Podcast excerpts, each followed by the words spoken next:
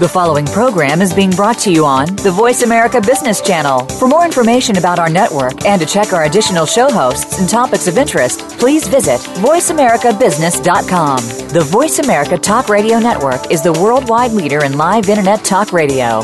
Visit VoiceAmerica.com. The views and ideas expressed on the following program are strictly those of the host or guests and do not necessarily reflect the views and ideas held by the Voice America Talk Radio Network, its staff, and management.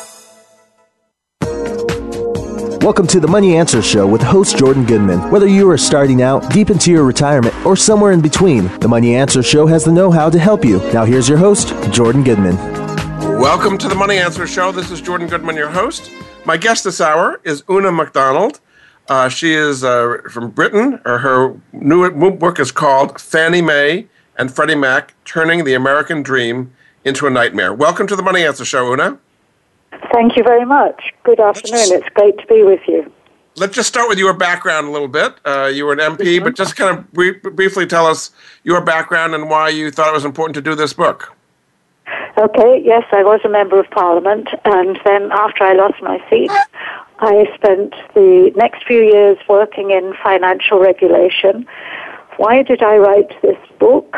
Well, it all started, of course, with the financial crisis of 2008, 2009. And what really started me off on it was why we were in the middle of this crisis. What had happened? Where had it all started? And it was pretty clear that it all, sadly, had started in America. And as I looked into it a bit further, I realized it all started with Fannie Mae and Freddie Mac and the use to which they were put in providing quotation marks affordable housing to people who couldn't actually afford it. Indeed. So let's kind of go back to the beginning. Uh, let's go back to the very beginning on Fannie Mae and Freddie Mac, which were formed, I guess, in the 30s and 40s uh, to kind of create a secondary market. So why don't you kind of describe originally what they were designed to do and then how things kind of morphed uh, get, getting into the Clinton era? Right, okay. Well, the reason why they were set up was quite a sensible reason at first in the Roosevelt and post Roosevelt era, in the Depression, of course. Partly because then American banks were very small and usually relied on deposits taken from their local communities on the basis of which they were able to lend for people to buy houses. But of course, that meant that they were restricted in the amount of money that they could lend. So Fannie Mae was established first, along with various other federal agencies, and it was designed to buy the loans, take them off the bank's books, pay them for the loans that they had bought, and that enabled the banks to lend more money. And that really, I guess, continued.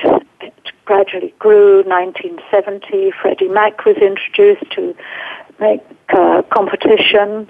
Before that, Lyndon Johnson had turned them into what were called government-sponsored enterprises. That is privately owned, but under public direction, under federal control. So let's move on then until we get to President Clinton in 1995, because that's when this whole process started. And a couple of things happened then. First of all, Clinton was concerned, and I think it was a genuine desire to help people. He was concerned that minorities and people on low to middle incomes were finding it difficult to buy their own homes. Also, evidence was collected, probably not very good evidence, in Boston by the Boston Fed, which suggested that minorities were discriminated against in lending. So Clinton brought everybody together, everybody involved in housing, and changed the Community Reinvestment Act to strengthen the obligation on banks to lend to people on low, sometimes very low incomes, and middle, moderate incomes. This is what's called the, the National Homeownership Strategy, is that correct? That's right, that's right, which Clinton announced in the Rose Garden in 1995. He did also say, and I noted this, that it won't cost any taxpayers money. Uh, words which turned out, as you know, to be very false. Yes, putting it mildly, yes. and then what I noted is that at the same time a little known act was passed.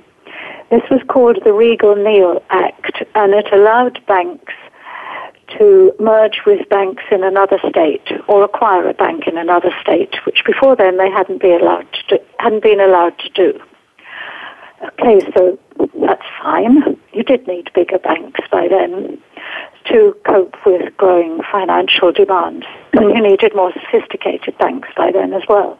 Do you think that the, the, premise of all this was incorrect? I mean, they were talking about racial discrimination in home ownership and, and so on. Was that the numbers weren't correct on that? I mean, the, the whole premise of this, you think, was based on a faulty assumption? Well, when you actually looked at the work that the Boston Fed had done, and of course many people went over it with a fine tooth comb, what it was difficult to prove, I'm not saying, of course, that discrimination doesn't happen, uh, because we know that it does, but what it was very difficult to prove was that the banks were refusing a loan on the grounds of colour or race and not simply because the person didn't have a stable income and didn't have enough money for the kind of substantial down payments that were expected in those days. So, so it just turns out that the people who were of color didn't have high incomes, so there was they were you could confuse the two. You're saying? Yes, yes. I'm afraid that was more often the case. Yes, but based on that, they're saying we want to get loans, and I mean they were saying redlining basically that banks would not lend in certain uh-huh. areas, uh, yep. and that so that's kind right. of racist was, kind of thing. Is what you're saying? It was partly to end redlining, but also it was very much, and Clinton made this very very clear that he wanted to increase the numbers of people, white or of color, who owned their own homes partly because it was a benefit to them, but partly because it produced more stable neighborhoods. Yes. That was his aim. Now, was there a lot of uh, opposition to this, or people thought this was a great idea and everybody kind of went along? A lot of people thought it was a great idea. And of course, um, the banks did go along with it because the carrot was for them that if they wanted to acquire a bank in another state or merge with a bank in another state, then they had to have an outstanding commendation from their regulators. And the basis of the uh, outstanding was um, commendation was that they had lent a lot of money to people on low to moderate incomes. So their CRA score is what allowed them to do mergers. So the profitable thing was the merger. The CRA score was basically what allowed them to do it. Exactly. That was the carrot. That was the incentive for banks to lend. And, and this had not been true before. In other words, before this whole initiative, the CRA score was not of much interest or much of a carrot to banks. Uh, well, no, it wasn't. And besides which, those two things merged together. And also, uh, when Clinton wrote his autobiography, he said that these amendments that I've just mentioned to the Community Reinvestment Act were one of the things that have of which he was most proud. Uh huh. Okay, so we're going along. Okay, so now we've got banks merging with each other because of the Riegle-Neal Act in 1994. Sure, yeah, and everything's going along swimmingly here. And, and, in fact, yeah. the homeownership rate is rising now because the banks yeah. are making loans that they probably would not have made in the past. Is that correct? Exactly. And then, of course, they could sell them to Fannie Mae and Freddie Mac. Okay. Because this is where the Department of Housing came in, which said to Fannie Mae and Freddie Mac, you've got to keep increasing the number of loans that you buy from banks, which are being given to people on low to moderate incomes. Well, also, Fannie Mae and Freddie Mac at this point are publicly traded companies that have to keep growing their earnings as well. So they've got pressure to grow as exactly. well. Exactly. Right? Yeah. Oh, sure, they certainly did. And were they making money? Yes, hand over fist. Yes. because then they could they could buy the loans, turn them into mortgage-backed securities, and then sell them to investors, investors throughout the world, not just to other American banks, but to investors throughout the world. So central banks bought Fannie and Freddie bonds uh, commercial banks bought Fannie and Freddie's mortgage-backed securities. And they knew they had the ultimate backing of the U.S. government in case anything were to go wrong, which in the end, Uh, well- in the end, is what happened, right? Yeah, well, not in so many words, because that wasn't at all what was in the government legislation. It explicitly said that these mortgage backed securities, these bonds, were not backed by the American government. But everybody took that to be an implicit backing yes. uh, helped when Franklin Raines, who went on on sales trips throughout the world to sell these bonds, um, I think he kind of read what was said in the legislation. Then, you know, nod, nod, wink, wink. Uncle Sam won't let us down. Which, in fact, he was right in the end. That's what ended up he happening, was, right? yes. yes. wasn't the way it was planned, but that's he was right. He, they they wouldn't let them go down. Yes. Okay. So now so now we have everybody. Everything's going along swimmingly here in the late '90s. Homeownership rates are rising. Mortgage-backed security markets rising. Fannie Mae and Freddie Mac stock is doing well. So what could go wrong here? Everything's going along swimmingly. Ah, well, everything was going along swimmingly till you get to about 2006. But um, what I put as the title to the chapter in, in my book is The Subprime Market Grew and Grew and No One Knew. So a lot of these mortgages, which Fannie and Freddie bought, and the loans which had been made, were to people who couldn't pay those loans back. And so when interest rates started to rise and the value of the properties began to fall, then a lot of people were in serious trouble. But the reason they were doing subprime in the first place is they had to keep growing their portfolios. There weren't enough prime loans available to keep Exactly. uh, Fannie Mae and Freddie Mae growing, Freddie Mac growing, and so they had to kind of reach down to lower quality to keep the portfolios growing. Is that correct? Because in the past, they would only have done prime loans. Exactly. Um, but there was a lot more going on um, than just that. Because no one had a proper definition of subprime, surprisingly enough. None of the regulators knew what they really meant by subprime. And in the meantime, what was actually being said was that you could have a loan if you uh, didn't have a regular job, or if your second job is taken into account, or if you are on unemployment benefit, or if you are receiving child welfare payments, or if you were receiving alimony. And this was all new. This had not been done in the past. Is that correct? No, it hadn't been done in the past. That was all um, how to lend to people who hadn't got the money. That's my uh, that's So- my interpretation of the Boston Fed handbook. But So who, who pushed those rules through to allow lending to people like that? Was that Fannie Mae and Freddie Mac that said they would now accept loans with those conditions, or who, who actually pushed through those rules to allow subprime lending to happen? Actually, it, it, what it was was not so much pushing out new rules. What it was saying was that, look, you can set aside your usual underwriting standards, that they're called. You can let people only put down 3% on a property. Instead, of course, your standard loan in America was 20%, as you know. Yes. So you could drop your down payment down to 3%. You could borrow up to 45, 49% of your stated income. Or you could lend money who didn't actually verify their stated income. These were all new things. Yes. Like that, yeah.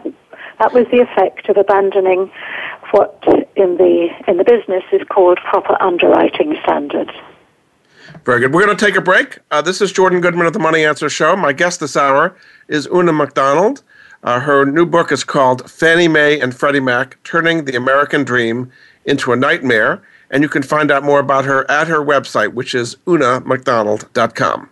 We'll be back after this.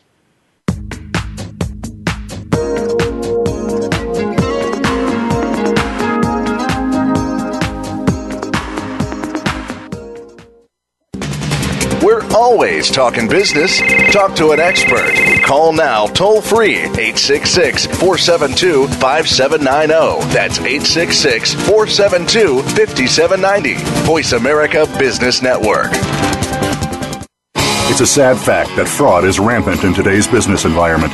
The headlines scream about once prestigious organizations falling victim to or crumbling due to the consequences of fraud. How do you keep fraud from affecting you and your business? Tune in to Fraud Talk with host Chris Marquet. Chris has over 30 years of fraud investigation experience, business intelligence, and is a renowned security consultant. Chris and his guests will inform you and help keep you from being the next statistic of fraud. Tune in Mondays at 10 a.m. Eastern Time, 7 a.m. Pacific Time on the Voice America Business Channel. Listen for exclusive clips from Oprah's upcoming Super Soul Sunday series on authentic living with Andrea Matthews every Wednesday at 1 p.m. Pacific Time, 4 p.m. Eastern on the Voice America 7th Wave channel. Then be sure to watch Oprah's Super Soul Sunday on OWN Network TV at 11 a.m., 10 Central every Sunday. We're always talking business. Talk to an expert. Call now, toll free, 866 472 5790. That's 866 472 5790. Voice America Business Network.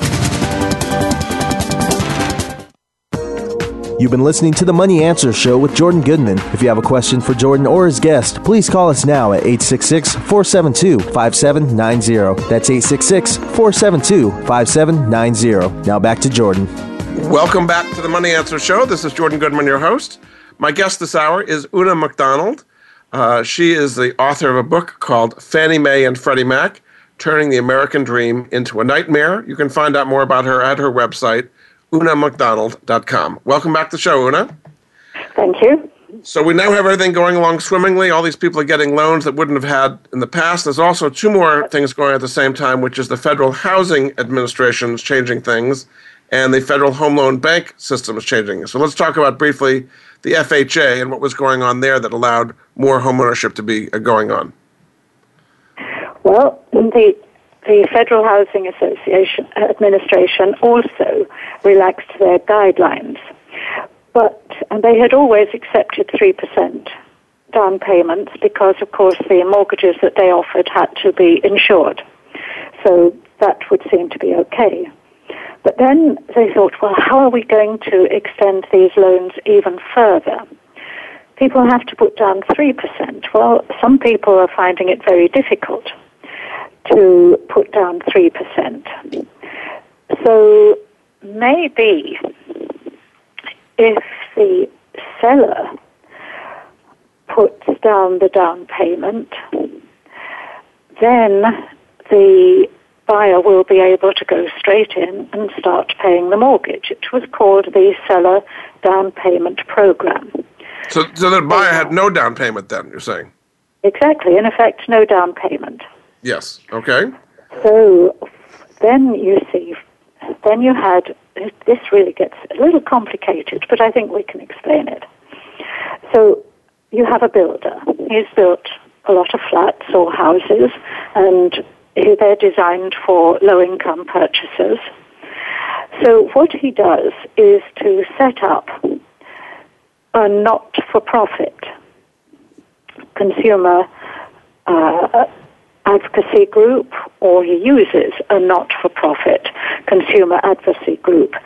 And they give the 3.5% down payment to low income buyers who are trying to buy the insured loan. And then, of course, the um, the builder could recoup that from the so-called non not-for-profit organization. This was like the so Nehemiah Corporation. Is that the example of one of these nonprofits? Yes, yes, there were numbers of them, and it really did uh, found. Um, that they really did find lots of ways around this. Uh, property sellers who provided the down payment assistance often raised the price of the house so they recovered the cost of their contributions to the not-for-profits. And so, were the, were the regulators uh, encouraging this? The regulators saw no problems in this whatsoever at the time. Well, they, no, they didn't. They, in fact, uh, many uh, many of people in the Congress, in Congress actually thought that this was a very good thing because it helped more people to own their own homes. Mm-hmm. The ones who started looking at it were not so much the regulators, but the IRS. Ah, because They it were really regarded as weren't, scams. weren't they weren't legitimate nonprofit organizations. They were almost like front organizations in a certain way. Some were front organizations, some were legitimate, but as you can see, the builder might, as I've said with one of the examples, the, um, the builder provided down payment assistance to not for profit organizations, so they raised the price of the property, so they got the money that they'd given to the not for profit back again. So the IRS said that this the, these were not legitimate not-for-profit organizations, and the Mm-hmm. Builders were were also kind of do, Well, doing. they called it circular financing. Yes. Okay. So then the IRS them- wants to close these down. or what happens when the IRS looks into this? Well, um, they tried to close some of them down, but it actually this down payment business went on for a very long time. The government, the GAO, recommended that the FHA should really look into the whole question of the down payments, but it persisted for a number of years. I see. So there's a lot of loans being made using the system to people who really couldn't that's afford right. these homes.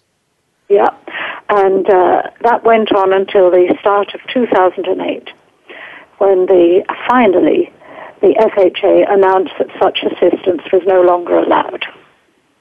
Oh, okay. And then, me- meanwhile, that's going on with the FHA. And then the other thing is the Federal Home Loan Bank System, um, which is changing too. What What are some of the changes happening with them at the same time? Uh, they were lending money, of course, to to other banks to enable them to um, to enable them to continue lending. And there, I think what really happened was that not enough people were aware of what was going on with the subprime. Uh, directors, public interest directors were not sufficiently aware of and were not in a position to be aware of what was going on. Problems arose in Seattle and Chicago to problems over corporate governance, risk management, capital management, and financial performance. The bank had been seeking growth and profitability by purchasing mortgage loans, agency debt securities, that's Fannie and Freddie securities, to supplement earnings for its advanced business. In other words, there the failure was really risk management, insufficient governance by especially the publicly appointed directors. Yes. So all this is going on. I mean, the people in the field knew this was going on all the time. They're making out loan applications to people with minimal income, no down payment, Exactly. low credit scores. I mean, this is not exactly a secret out there.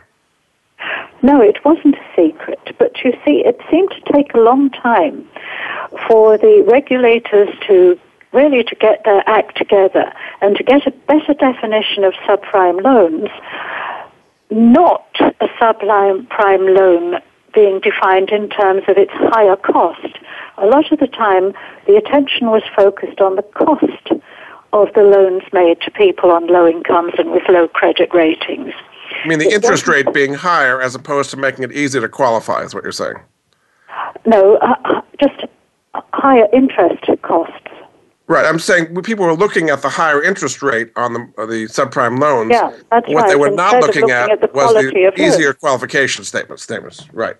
Yeah, Okay. that's right. And- that's that's where the focus was, and um, and then of course the uh, Congress did get concerned about predatory lending, um, really encouraging people, even people on low incomes, to borrow more than they could possibly ever ever pay back, or to take out loans to buy another property besides the one they wish to live in. So that was what worried Congress. But meanwhile, remember, all the time you had this affordable housing ideology, and mm-hmm. people were really in the grip of that and were not willing to restrain Fannie and Freddie or to restrain the banks from subprime lending because all the time the proportion of people able to afford their own homes was increasing, and especially amongst the minority groups. It increased faster amongst people of color and Hispanics than any other group. So by now you're in the mid 2000s, and President well. Bush has taken over from President Clinton. Uh, Bush was more conservative and so on. Didn't he see problems here that this was going to uh, mm-hmm. get out of hand? No, he continued with the same policies. I think the only sensible thing that Bush did, but it was a very, very limited, uh, a very limited policy. It was a limited amount of money. It was only about 200 million, which in the context of America would be a drop in the ocean. And that was where the government actually paid the down payment on behalf of those who couldn't provide the down payment. I can okay, understand so, that. Yeah, but it was mi- minimal. So, okay, so now we're getting to like 2005, 2006. Many, yeah, many of these mortgages have been made. Uh, when do things start unraveling where people are defaulting or not making their payments or uh, losing their homes? When, when do things start unraveling? Started unraveling when interest rates began to rise, 2005, 2006. Mid 2006, if you look at the house price indices at the time, uh, mid 2006, house prices began to wobble and then to fall. So, for some people, of course, in an increasing number of people, the amount of mortgage that they had exceeded, began to exceed the value of the property that they were living in. And this is where people started to walk away from the homes because they were so underwater, mm-hmm. it wasn't worth it? That's well, in in America, you do have something which, in a, many states, not all states, as I understand it, in America, but you do have something which we simply don't have in the UK or in the rest of Europe. You have what you call no recourse loans, where the loan is against the property and not against the individual who's purchasing the property. And so what they did was just leave the keys in the mailbox or shove the keys through the door of the bank and disappear. And then the bank was left with the property on their hands. Uh, not everybody, of course, had a no recourse loan, but people did begin to default on their loans, and then, of course, the banks had to move into foreclosure. Yes. And people had to be evicted from the property that they had bought. This is what the banks call jingle mail, right? Because they have uh, keys in the mail. That's what I've been t- told us. yeah. yes. All of those would not be familiar expressions in the rest of Europe because we just don't have those type of mortgages at all. Very good. All right, we're going to go on with the story. We're going to take a break here. Uh, this is okay. Jordan Goodman of the Money Answer Show. My guest this hour is Oonagh McDonald. Uh, her new book is called Fannie Mae and Freddie Mac Turning the American Dream into a Nightmare. Uh, her website is oonaghmcdonald.com, spelled O O N A G H, McDonald.com. We'll be back after this.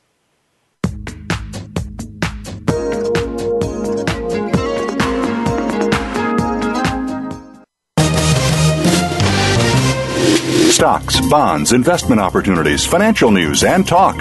We can help. Call us now toll free 866 472 5790. 866 472 5790. Voice America Business Network.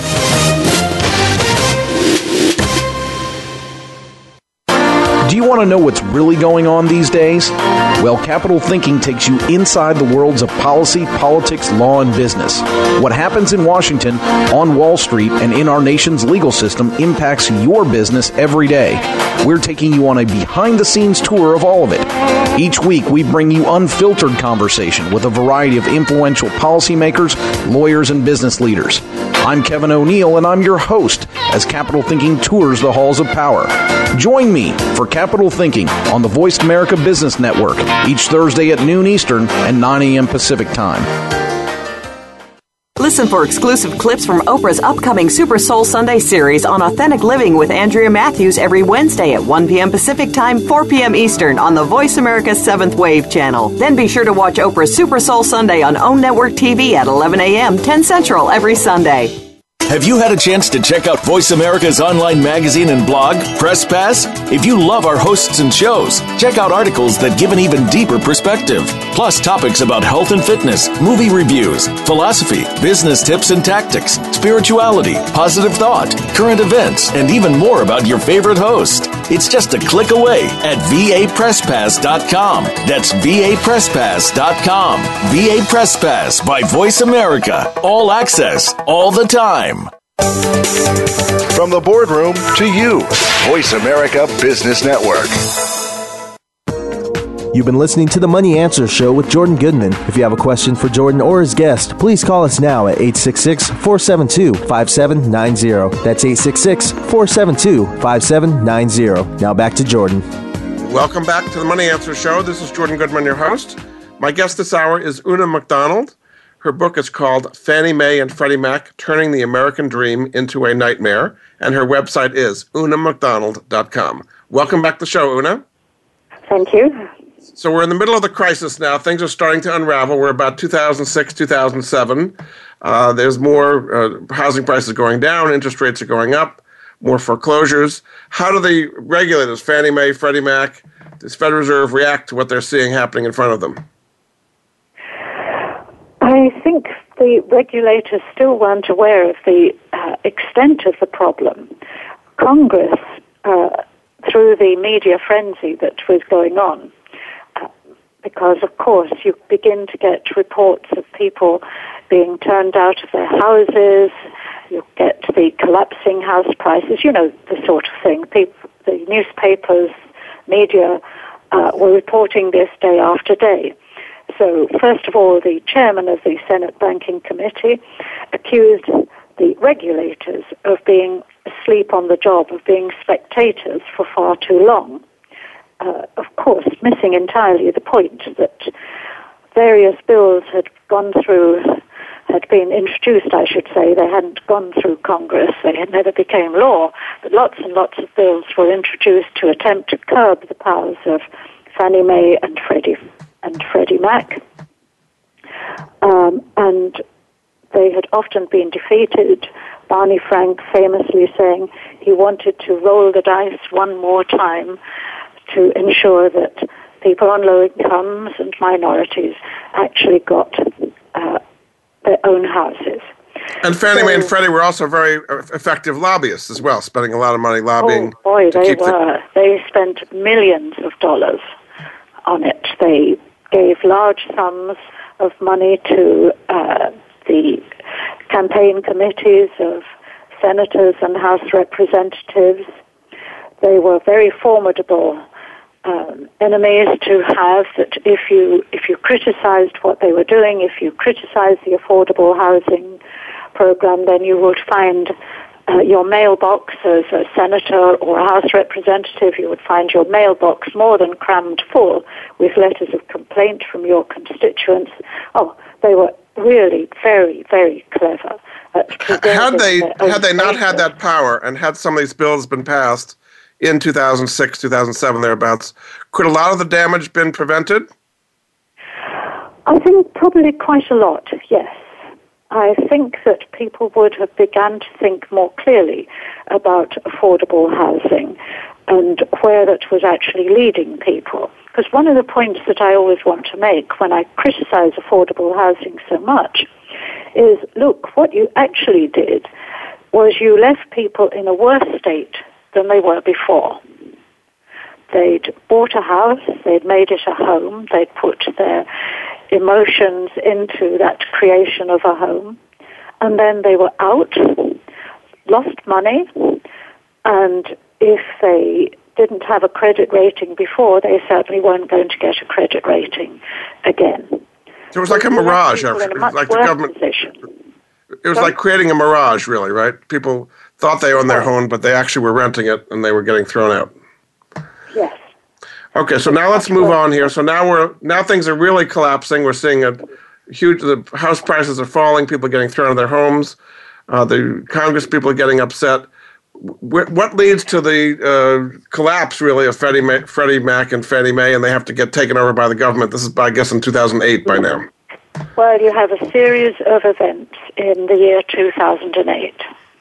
Right at the beginning of 2008, Countrywide, one of the biggest subprime mortgage lenders, and the one that was closest to Fannie Mae, Fannie Mae had a public agreement with Countrywide to buy a large number of its subprime loans. Um, Countrywide on the verge of collapse and rescued by the Bank of America. Then uh, you move on through 2008. You have the collapse of Stearns, which had to be rescued by the government, uh, who aided its purchase. Then you have increasing losses at Fannie and Freddie, huge losses for the fourth quarter, 3.6 billion and 2.5 billion for them respectively. The loss was triple the Wall Street analyst estimates. Interesting, isn't it? That they were much higher for 2007 as a whole, as a whole than the analysts thought that they were going to be. Uh, tried to rescue um, Fannie Mae and Freddie Mac following the collapse of Bear Stearns. Bear Stearns and, and then Lehman Brothers later, which all were, were because uh, mortgage, mortgage-backed securities were blowing up. Basically, that's what yeah, brought exactly. them down. That was the that was the problem. When you get to Fannie Mae and Freddie Mac, they were um, they were at risk in July and finally taken into conservatorship, uh, which shocked everybody, and that was immediately followed by the collapse of Lehman Brothers. And this is because uh, they, they had such huge losses on these mortgages that were going bad all over the place. And it wasn't just right. countrywide. There were all kinds of other subprime lenders that were going oh, under yes, left and right yes, at this time, right? Yes, yes. A number of banks fell. Um, small and large banks fell. Uh, had to be taken over by the FDIC. And this is where the TARP program came in as well, which was part of where they came up with the money uh, to take out yes. Fannie Mae and Freddie Mac, right? I think where I think where we have to get up to is because the real devastation came with the collapse of Lehman Brothers. Yes. Because by then, what happened was that they realized, people realized that Lehman's had overvalued both its commercial real estate but also its mortgage-backed assets. People were beginning to realize that not just the mortgage-backed assets, but the more complex derivatives built on those, such as collateral debt obligations, the so-called CDOs, people began to realize that, oh, wait a minute, what exactly is the value of these assets behind all of these derivatives and securities? And this is at a time when value? housing prices are falling sharply, and they have them yeah. uh, uh, eva- evaluated, uh, appraised, kind of at the original book value of what the houses were worth when the loans were made. Is that correct? Uh, well, for Lehman's, their, their means of valuing assets was really rather strange, um, and often there was no proper procedure for actually valuing them at all. so, but, but what people began to, what other banks began to think, and this is why the whole thing ground to a halt, what other banks began to think was, ah, I am going to lend to you, other bank, but I don't know what the value of the assets you hold actually is. So I think I'm not going to lend to you after all. In other words, it was a credit crunch where banks refused to lend to each other because none of them really understood or believed in the value of the assets that the other held and believed that many of those assets were, as you say, rapidly falling in value because of the collapse of the housing market. Because no one had a proper definition of subprime, no one realized that by the time you get to 2008, that of the 55 million outstanding mortgages in the US at the time, about 24 million were subprime mortgages. Wow. Almost half of the outstanding mortgages were subprime. And what percentage of those roughly were delinquent? A lot of them? A lot were either delinquent or foreclosed or were moving in that direction. It's, it's hard for me to believe, though, as you have the Federal Reserve, the FDIC, all these government agencies overseeing Fannie Mae, Freddie Mac, congressional, all these mm-hmm. people, banking associations, and nobody saw this coming as a, as a problem until it had completely blown up. It's just hard to believe. I know it's hard to believe, uh, and it was quite hard for me to explain why. But I think that there were at least a couple of things wrong. One is, as I said, there was no proper definition of subprime. The other was that the data that were collected on mortgages was inadequate. Uh, they were the data were collected under the um, under government legislation, but they didn't really go back to what the quality of the loan actually was. Meanwhile, of course, you've got the rating agencies, Standard & Poor's, Moody's in particular, and they were rating the mortgage-backed securities and the CDOs. They were giving them triple A ratings. Did they know better, or they, it was just a conflict of interest? Because people later on said the rating agencies were just they got paid by the rating the, the uh-huh. people uh, offering the securities. They had a conflict of interest, but they actually knew what was going on behind the scenes. Huge, certainly a huge, huge conflict of interest. But what the Financial Crisis Inquiry Commission um, showed up, it it produced internal emails, emails that employees of Standard and Poor and Moody's sent to each other.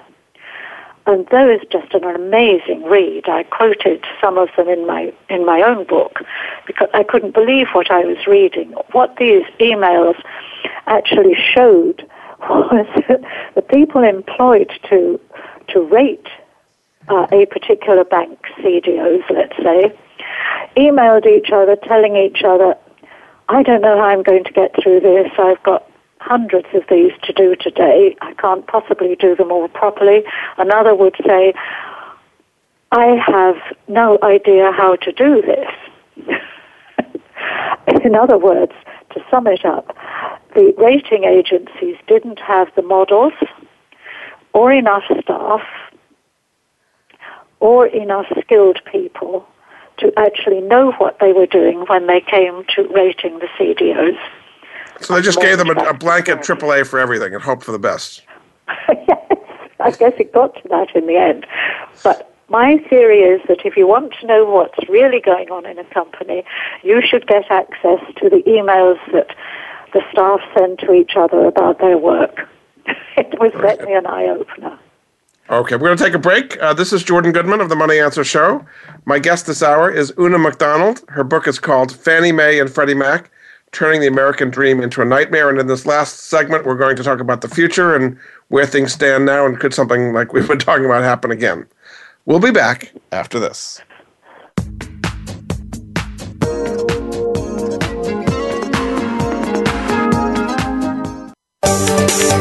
From the boardroom to you, Voice America Business Network.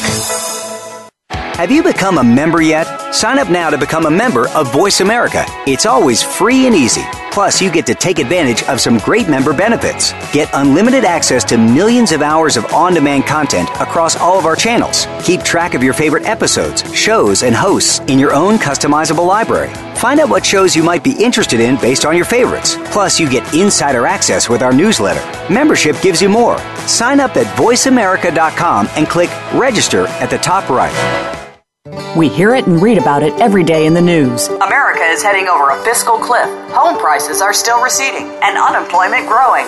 How can you preserve and increase your wealth in this kind of economy? Tune in to Turning Hard Times into Good Times with host Jay Taylor. Jay will explain the decline of our monetary system and the economy and will give you winning investment ideas and the tools to protect and increase your wealth. Turning Hard Times into Good Times with Jay Taylor can be heard Tuesdays at 3 p.m. Eastern Time, 12 noon Pacific Time on the Voice America Business Channel.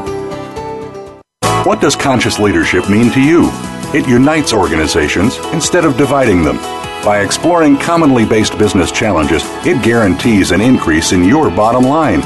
Tune in to Minding Our Business Creating a Spiritual Economy with your host, Nadine Rogers. Each week, we'll hear from business leaders and learn from their strategies. We'll talk about personal and organizational best practices that you can learn from, and we'll hear from you.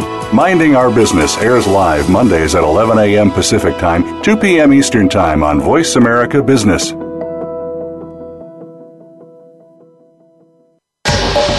Get the news on our shows and other happenings by following us on Twitter. Find us at VoiceAmericaTRN or twitter.com forward slash VoiceAmericaTRN. You've been listening to the Money Answer Show with Jordan Goodman. If you have a question for Jordan or his guest, please call us now at 866 472 5790. That's 866 472 5790. Now back to Jordan. Welcome back to the Money Answer Show. This is Jordan Goodman, your host. My guest this hour is Oonagh McDonald. Uh, her website her, her, website is oonaghmcdonald.com, and the book she put out is called Fannie Mae and Freddie Mac: Turning the American Dream into a Nightmare. Welcome back to the show, Oonagh. Thank you. So we've kind of gone through the history of where we got to. We had uh, Fannie Mae and Freddie Mac basically collapsed, had to be taken over by the government. Uh, and then the housing market really collapsed dramatically. Mm-hmm. Take, take us to where we are today uh, the housing market seems to be have recovered a good deal. The Fed Reserve has been pumping a lot of money in.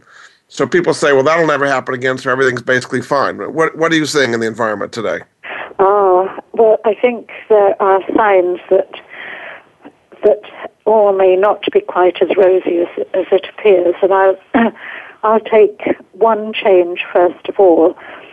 Um, I guess people probably don't know the Federal Housing Finance Agency That's the outfit that actually looks after Fannie Mae and Freddie Mac at the moment. And that's the one that really runs them. Okay, so we had a civil servant running it until very recently, and then that change has taken place, and uh, North Carolina Congressman Mel Watt is now running Federal Housing Finance Agency and therefore responsible for what is going on in, with Fannie Mae and Freddie Mac and all the decisions that are being taken there. So Fannie Mae and Freddie Mac at this point are still in conservatorship, but exactly. they've been very profitable and they've been giving a lot of money back to the government in dividends. Oh. Oh, sure. You can see why the government doesn't want to abolish it. They've been given about uh, what is it, 225 billion back to the government. Yes. And that's been used in a variety of ways, um, uh, partly to continue the reduction in the payroll tax, which obviously encourages jobs. So that's maybe quite. So this, this is all a good thing. So why interrupt a good thing? well, exactly. Especially when you're in debt and you've got a lot to be paid off. You know. Um, a little concerned with the new head of the of Fannie and Freddie, in effect, because he's running them right now. Uh, a couple of quotes about his knowledge. He asked can someone please explain to me what is in Tier 1 capital? Now, Tier 1 capital is the kind of best capital that banks are supposed to have as their cushion, as their fallback if things go wrong. And then he said uh, in 2011, in December, I don't know a damn thing about derivatives. I am still sh- not sure I do. Well, I hope he's been having some lessons since then because he'll certainly need to understand derivatives in that position. So that makes one a little bit disquieted about that, that was what are the what are the actual problems you see under the surface today in the housing market and the role Freddie and Fannie are playing in it? Think not so much in the housing market, though. I, as I understand it, house prices, though still rising, are not rising as quickly as they did last year. A bit like the UK housing market, house price rises are kind of flattening out a bit. That is not necessarily a problem. But signs in the wind, as it were. Uh, one is the possible reduction, again, of the deposit that you have to put down before you can get a loan to 3%. I mean, the down payment you're talking about? Yep, the down payment again. I mean, so, FHA has continued to have the 3%. That's been true all along, right? Yes, but they're meant to be insured. as you know, you can't have a loan unless it's insured, so that if you do default on the loan, then the insurance covers it as far as the FHA is concerned. Of course, there are a lot of problems with the FHA insurance, but we don't need to go back to that right But you're now. saying in, in the private sector, uh, traditional banks are, are chafing at having 20% down payments because it's hard for them to make loans. There's not that many people they can find who are creditworthy, so they want to lo- loosen the standards again. Uh, saying. well, I think that's only part of the cause. Before banks start actually uh, lowering the down payment, they want to be sure. I mean, you've all noticed that banks have had to pay huge fines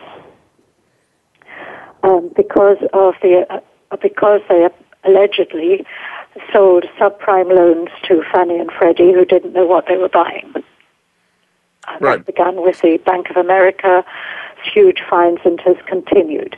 So banks want to be sure this time that if they do agree to lower the down payment and sell the loans on to Fannie and Freddie, assuming that Fannie and Freddie continue in existence in some form, they want to be quite sure that they're not going to be whacked with great fines in the future. So they want to be quite clear that this is agreed, and if they sell loans to Fannie and Freddie with such a low down payment, they will be that will be recognized as being something that they had agreed to do with Fannie and Freddie.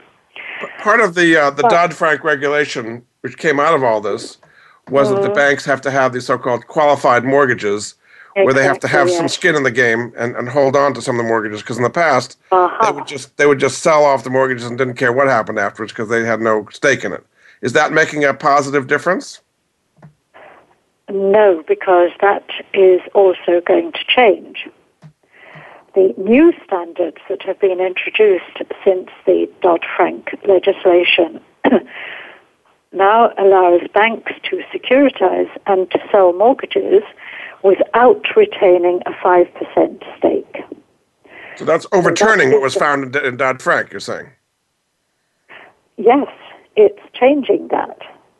I see. Because that was the whole purpose of that act. So you're saying a lot of the regulations that were put in after the collapse are kind of being are gently now being overridden. overridden. Reported in the reported in the Economist um, is that the federal agencies, not the banks, announced that new standards would permit banks to securitize and sell mortgages without retaining a five percent stake.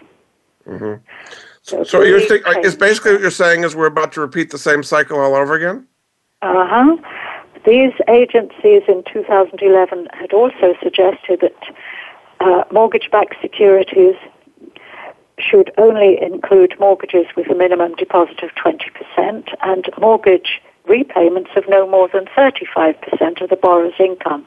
That was in 2011. It looks as though it's all changed in 2014. Is this because there's pressure from the banks? They want to make loans and they just weren't able to do it with those restrictions like 20% down and so on? Well, yes, but also remember that the same pressure is still there. That the government wants banks to lend to people so that they will be able to buy their own homes. So, so the whole So housing affordability thing is still not really gone away as such. Oh, no, no, it hasn't gone away, certainly not politically. Uh, and now the loan to income ratio has been raised to 43% instead of 35%. Say 43, well, it's, it's not quite half, but it's getting on for you'll be allowed to pay half your, half your annual income in repaying the mortgage, almost half, 43%, not quite, but moving So on all, that way. all these all these regulators who were set up after the Dodd Frank hmm. regulation, who've Yeah. now been through and I understand what happened before, are they not Uh-huh. objecting to this? You're saying they're just being swept No, aside? no, it was actually a consortium of federal agencies announced this. In other I words, see. it's not the banks announcing it, it's the same federal agencies announcing it. So- and so, So you, yes, you think this is a bad idea? I, I think it's asking for trouble again. Look, uh, we all know it's extremely difficult, that the down payment is very hard for people to raise. I understand that. most people understand that. But you do have to find other ways of doing it. This might be, it's too complicated to start explaining it now, but you can think in terms of part rent, part equity, or shared ownership. Yes. Those are the only ways out to people who might be able to repay the mortgage but may not be able to find the down payment. There are other possibilities. What I would want to say here, looking at the potential changes, take, actual and potential changes that are taking place, I would say for any other bank um, throughout the rest of the world, the last thing you do if these changes go through is don't buy American mortgage-backed securities or CDOs again. Don't do it. Very good. All right. Well, it's been fascinating. We've unfortunately come to the end of our time here. Uh, my guest during the Money Answer Show has been Oonagh McDonald. Uh, her book is called Fannie Mae and Freddie Mac Turning the American Dream into a Nightmare. Her website is oonaghmcdonald.com, spelled O O N A G H. And it's been quite a fascinating story and lots of interesting things to, to look for in the future here. So thank you so much for being a guest on the Money Answer Show now. Thank you so much. I've really enjoyed talking to you. Very good. Thank you. We'll be back with another edition of the Money Answer Show next week. Goodbye for now. Thank you for joining Jordan Goodman and the Money Answer Show. If you have a question for Jordan, please visit his website at www.moneyanswers.com and be sure to tune in every Monday at 12 p.m. Pacific Standard Time right here on Voice America Business. See you next week.